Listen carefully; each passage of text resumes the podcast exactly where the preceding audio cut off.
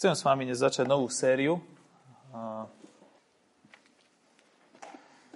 Je to časť star- biblického príbehu, ktorá sa sústredí na osobu Jakoba. Nazval som túto sériu Kontroverzný človek v pozornosti výnimočného Boha. A prídeme k tomu, že prečo práve takto. Ale čítajme spolu úvod do tejto epizódy starej zmluvy z Genesis alebo z prvej knihy Mojžišovej z 25. kapitoly od verša 19. Prvá kniha Mojžišova, 25. kapitola od verša 19. Toto je rodokmeň Abrahámovho syna Izáka. Abraham splodil Izáka a Izák mal 40 rokov, keď si vzal za ženu Rebeku, dceru Aramejca Betuela z Padan Aramu sestru Aramejca Lábana. Izák sa modlil k hospodinovi za svoju ženu, pretože bola neplodná. Hospodin ho vypočul a jeho žena Rebeka počala. Keď sa však synovia zrážali v jej živote, povedala, ak je tomu tak, na čo som v tomto stave? A šla sa spýtať hospodina. A hospodin jej odpovedal, Dva národy sú v tvojom živote a dva kmene sa rozvetvia z tvojho vnútra.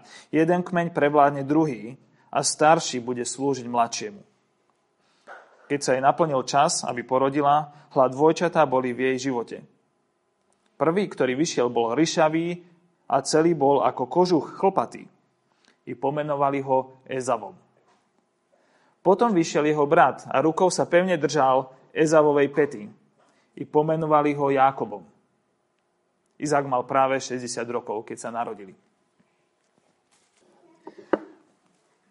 Je to takým môjim pozorovaním, že väčšina ľudí miluje príbehy, alebo aspoň nejakým spôsobom vie s nimi tak sa do nich vložiť a je zvedavá, ako dopadnú. Ja sa priznám, že patrím k tým, ktorí, e, ktorí príbehy nevždy uchvacujú. A, a práve preto nevždy a veľa filmov pozerám, ale moja žena je presne opačná, že ona miluje príbehy a ľúbi pozerať aj filmy, takže niekedy predsa len u nás nejaký ten film ide. A štandardne je to tak, že ja vždy ešte si chcem dokončiť nejakú robotu a už medzičasom začne film, takže nevidím začiatok a, a potom to trvá dosť chvíľu, kým mňa vôbec začne zaujímať, že o čom ten film je. A potom sa pridám. Ale keď sa pridám, tak zistujem väčšinou, že nie všetko rozumiem. A tak ju drgám do boku, že, a, že čo je toto a čo. A ona mi musí povedať tie informácie, ktoré mne unikli a ona neznáša pozerať film, ak nevidí začiatok. Lebo príbeh treba vnímať, čítať, vidieť od samého začiatku. A to je prvá vec. Tento príbeh sme síce začali čítať tu, ale samotné prvé dva verše nám ukazujú, že toto nie je príbeh, ktorý sa začína tu. Príbeh každého z nás by sme mohli na jednej strane povedať, že sa začal narodením, ale na druhej pri akomkoľvek pokuse o hlbšie poznanie daného človeka, čo prežívame minimálne v manželstvách, si to uvedomuje silno, že potrebujeme vidieť človeka v širších súvislostiach a že v skutočnosti príbeh každého z nás začal dávno predtým.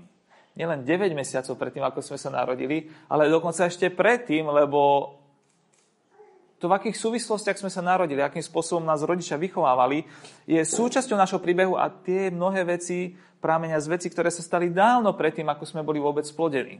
A tak je to aj s Jakobom. Tento príbeh sa začal dávno predtým, ako sa Jakob narodil. Dokonca predtým, ako sme tu začali čítať. Sme v knihe Genesis, ktorá začína tým, že Boh stvoril svet stvoril človeka a dal mu do správy zem, dal mu poslanie správať zem a dal mu poslanie naplniť zem Božím obrazom, plodiť sa a množiť sa. Netrvalo dlho a človek sa rozhodol, že Bohu nebude plne dôverovať. Došlo k pádu a dôsledkom tohto sa stalo to, že tieto dve poslania alebo privilegia, ktoré mal človek, zrazu boli ohrozené alebo poznačené.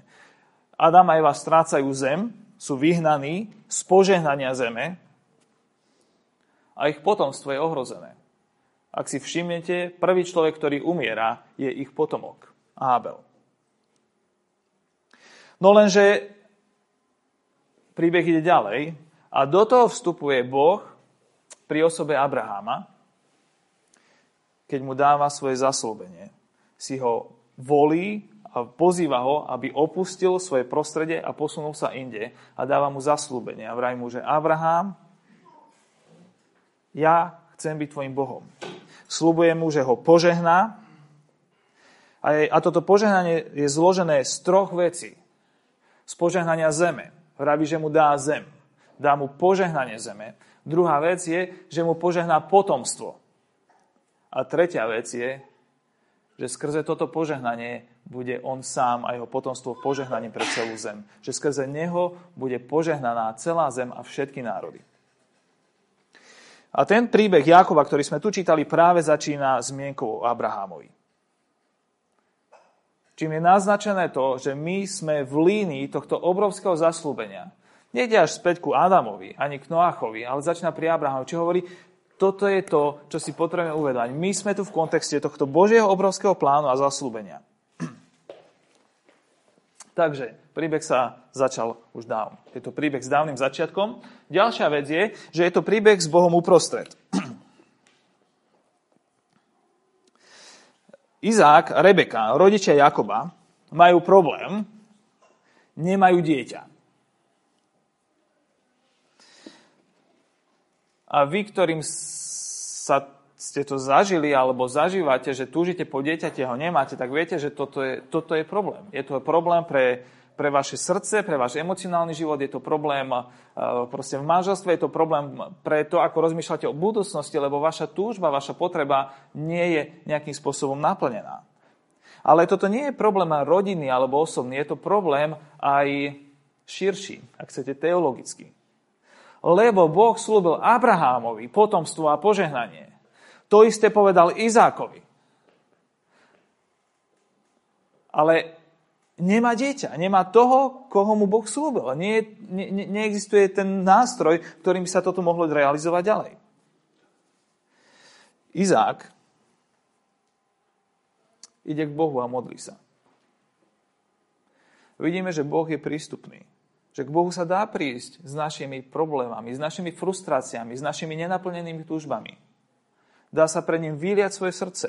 A to robí Izák. Prichádza k Bohu, aby sa modlil za svoju rodinu, za svoje potomstvo, za svoju manželku. A Boh odpovedá. Mení situáciu. Rebeka otehotne.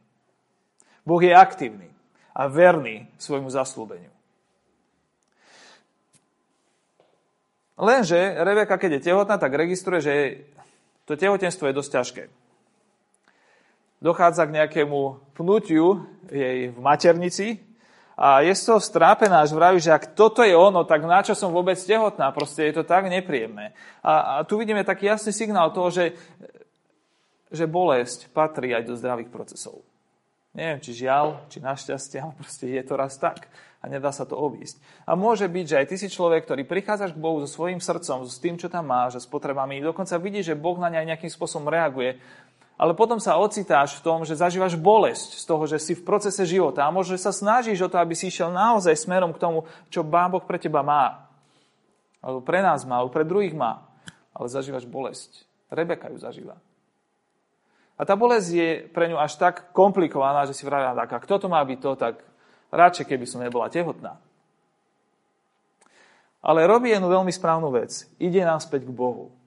Svoj, svoju dilemu, svoju, svoje vnútorné pnutie prináša naspäť k Bohu a ona šla sa pýtať hospodina. Vyvinula úsilie, aby vyhľadala Boha, aby, aby jej otázka, jej trápenie prišlo k Bohu a sa pýta. A Boh poskytuje odpoveď. Možno nie celkom takú, ako by sme čakali. V podstate ani neodpovedá celkom na jej otázku, ale odpoveda na jej utrpenie. A poskytuje perspektívu. Ukazuje, že ja som nad tým, ja viem, čo sa deje. Proste v tvojom tele sú dvaja chlapci. Boh je zvrchovaný. A takto vidíme Boha, ako od samého začiatku je v tomto príbehu prítomný, je v úplnom centre. On je ten, ktorý odpovedá modlitbu, on je ten, ktorý dáva, že sa tu nejaký život rodí. On je ten, ktorý poskytuje perspektívu na to, čo sa tu deje. A to si potrebujeme zapamätať v celom príbehu. Je to príbeh s Bohom uprostred. Je to príbeh aj s dlhým pokračovaním. To, čo Boh hovorí Rebeke, je, že dva národy sú v tvojom živote a dva kmene sa rozvetvia z tvojho vnútra. Jeden kmeň prevládne druhý a starší bude slúžiť mladšiemu. Je evidentné, že keď chceme sa pozerať na tento príbeh, tak sa nemôžeme pozerať na to len ako na izolovaný príbeh Jakoba, ani Izáka, ani izolovaný život Rebeky. Proste tu sme súčasťou nejakej línie, ktorá bude dlhá, ktorá bude rásť, ktorá sa bude nejakým spôsobom vyvíjať. Boh to vie, dokonca je to jeho plánom. Také sú príbehy, ktoré píše Boh. Majú veľké začiatky a dlhokánske pokračovanie. A je to príbeh s množstvom prekvapení. Čítame tu, že mladší bude vládnuť staršiemu. Čítame tu o dvojčatách. Jedno, jeden chlapček je chlpatý, neviem, či to bolo prekvapujúce, pre niekoho možno áno, ale druhý chlapček Volá sa Jakob alebo úskočný. Tam máte v poznámke počiarov, že čo to slovo znamená. Držiaci sa pety. E, pravdu povedať, nie som pôrodník, ja neviem, ako často sa to stáva pri pôrode po dvojčiek, že keď vylezie jedno dieťa, tak druhého ťahá za nohu a chce ísť za ním hneď. A z toho, čo tu tento rozprávač poskytuje, tento detail sa zdá, že toto nie je bežná vec, čo by asi potvrdil každý pôrodník. A, a je to vec, ktorou nejakým spôsobom rozprávač zdôrazňuje, že aký charakter tento Jakob je. Proste toto je beťar, ktorý sa chce držať príležitosti a neznáša to, keď ho niekto iný predbieha. Máme tu príbeh, ktorý je plný prekvapení v tom, že tu máme prekvapujúceho hrdinu Jakoba, ako hlavnú postavu, hej, uvidíme, že on vlastne nie je až taký veľmi hrdinský, ale je tu hlavná postava. Je tu veľmi prekvapujúci Jakob, je tu prekvapujúci Boh a je tu prekvapujúci dej. Jakob nezapada do žiadnej predstavy hrdinu danej doby ani náboženskej, ani nenáboženskej. Treba povedať, že áno, je brutálne cieľavedomý, dokonca je ambiciozný a vytrvalý. To áno. Ale počína si morálne aj pochybnými spôsobmi a toho odlišuje od všetkých duchovných vzorov. A jeho najväčšie zlyhania a slabosti sa paradoxne stávajú bránou k jeho najväčšiemu požehnaniu. Nie sú to jeho víťazstva, sú to jeho prehry a slabosti, ktoré sa stávajú bránou k najväčšiemu požehnaniu a k najväčším víťazstvám a toho odlišuje od všetkých nenáboženských hrdinov alebo iných hrdinov. Keď sa na neho pozeráte, na jeho život a budeme sa na neho pozerať spoločne, tak e, budeme, e, niekedy nám možno, môže pritom až hlava stáť a preto niekedy nie je ani ľahké o ňom rozprávať vôbec a kázať z týchto starozmluvných príbehov, lebo v jeho živote, možno viac ako v živote iných ľudí, ktorých životov sa dotýkal Pán Boh, vidíme to, že dobré sa mieša s veľmi pochybným že úprimné sa mieša s prefikaným. Že ľudská zlomenosť sa strieda s vynalizavosťou a naopak. Niekedy nevieme, ako sa máme na ňu pozerať, ako na toho, ktorý je chudák podvedený, alebo ako na toho, ktorý je nechutne podvádzajúci. Niekedy nevieme, či ho máme lutovať, alebo jeho správanie odsúdiť. Nevieme, či je chudák alebo šikovníček. Je to Jakob. Úskočný, ten, ktorý sa chmatne petí, čo je veľmi neštandardné. Je to neštandardný človek, je to kontroverzný človek. Príbeh ako taký je v každej jeho časti niečím silne prekvapivý a Boh, ktorý do neho zasahuje takisto. Mladší a slabší je v prevahe nad starším a silnejším, čo je úplne v rozpore so všetkými kultúrnymi očakávaniami danej doby. Vždy to bol najstarší, ktorý bol v prevahe. Jakob oklame svojho otca a ten mu v plnom vedomí, čo sa udialo, nie napriek tomu, že to Jakob spravil, ale v plnom vedomí toho, čo sa udialo, dáva požehnanie prvodenému, ktoré mu podľa zvykov vôbec nemalo patriť. A jeho otec toto spraví napriek tomu, že Jakob celé detstvo zažíval od otca pocit menecenosti a absenciu jeho lásky, lebo Ezau bol jeho obľúbeným. No hneď na to, ako sa toto stáva, stane, Jakob opúšťa svoj domov a stráca v podstate všetko, čo by mohlo slúbené požehnanie v jeho živote predstavovať. Stráca všetko. A stráca dokonca aj všetko, čo by mu mohlo pomôcť sa k slúbenému požehnaniu dopracovať. A v tejto situácii, keď nemá ani kde by hlavu položil, tak ju kladie na obyčajný kameň, mu Boh vraví prekvapujúcim slosom, že je s ním a že bude s ním stále a že ho požehná. Jakob nemá čím opetovať túto zvláštnu, prekvapujúcu Božiu priaze. V podstate má len jedinú vec, ktorú by mohol Bohu ako na spiatok akým spôsobom opetovať. To viete, keď dostanete krásny, pekný dar, tak niekedy vás napadne, že tak akože čo by som, ako by som sa odvďačil. Jako má len jedinú jednu vec, ktorá mu ešte zostala. A to je jeho jediný vlastný život. Ale viete, čo robí? Praví si, že Bože, ja neviem, či ti ho dám. To si musím ešte veľmi dobre rozmyslieť a v podstate si povie, že zatiaľ nie. Ale Boh úplne prekvapujúcim spôsobom si povie, ja s týmto chlapom zostanem ďalej. A ide s ním ďalej. Jakob, keď sa snaží byť čestný, je zneužitý a hlboko oklamaný. Ožení sa so ženou, ktorú vôbec nechcel. A ani o tom nevie. Neuveriteľné. Je zamilovaný do krásky, ktorú sa mu napokon podarí získať, ale naopak je to tá nechcená žena, ktorá bude najväčším prínosom a požehnaním pre jeho rodinu. Boh ho pošle domov neskôr, kde ho čaká brat, ktorý sa ho chystá zabiť, ale pritom je to Boh, ktorý sa mu postaví ako prvý do cesty a zmrzačí ho na celý zbytok života. Jakob žije 130 rokov, tvrdo pracuje, nadobudne veľkú rodinu, majetok domov, dosiahne zmierenie s bratom, je v centre Božieho zájmu celý život. Ale on nakoniec povie, citujem, krátke a nedobré boli roky môjho života. Máme tu prekvapujúceho hrdinu, prekvapujúcu postavu, kontroverznú postavu. Máme tu veľmi zaujímavý príbeh a máme tu neskutočne prekvapujúceho a vynimočného Boha, ktorý v tomto príbehu robí veci, ktoré by sme normálne nečakali. Dve veci, ku ktorým nás toto pozorovanie vedie, predtým ako sa dostaneme k všetkým tým detailom v budúcich nedeliach.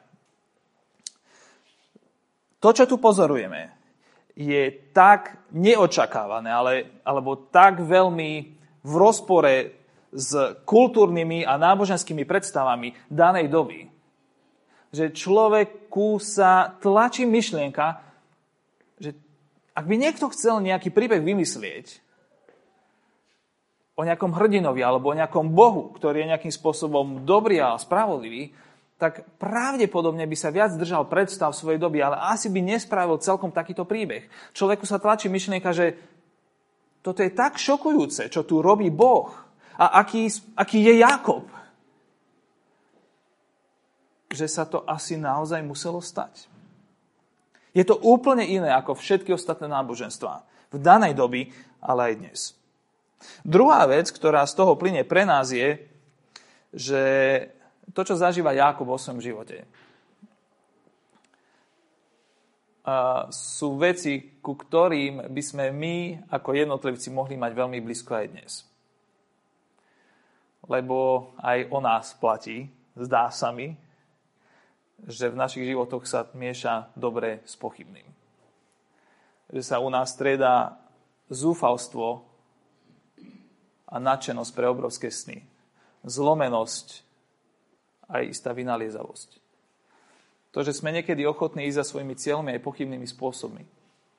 Jakob je kontroverzný a zdá sa mi, že istá miera kontroverzie je prítomná v srdci každého jedného z nás. A preto by sme mohli mať k Jakobovi blízko. Je to chlap, ktorý má obrovské sny, ktorý hľadá život a naplnenie vytrvalým a odhodlaným spôsobom. A nechce sa vzdať. A zdá sa mi, že aj my sme na ceste za rovnakým životom. A preto by sme mohli mať k nemu blízko. A tak, tento príbeh, ako ho budeme postupne čítať, Nielen príbeh kontroverzného Jákova v pozornosti výnimočného Boha, ale môže to byť aj príbeh kontroverzných nás v pozornosti výnimočného Boha. Lebo tak, ako sú isté podobnosti možno medzi nami a Jakobom, Boh, ktorý je výnimočný a bol výnimočný vtedy, sa nezmenil a je výnimočný aj dnes.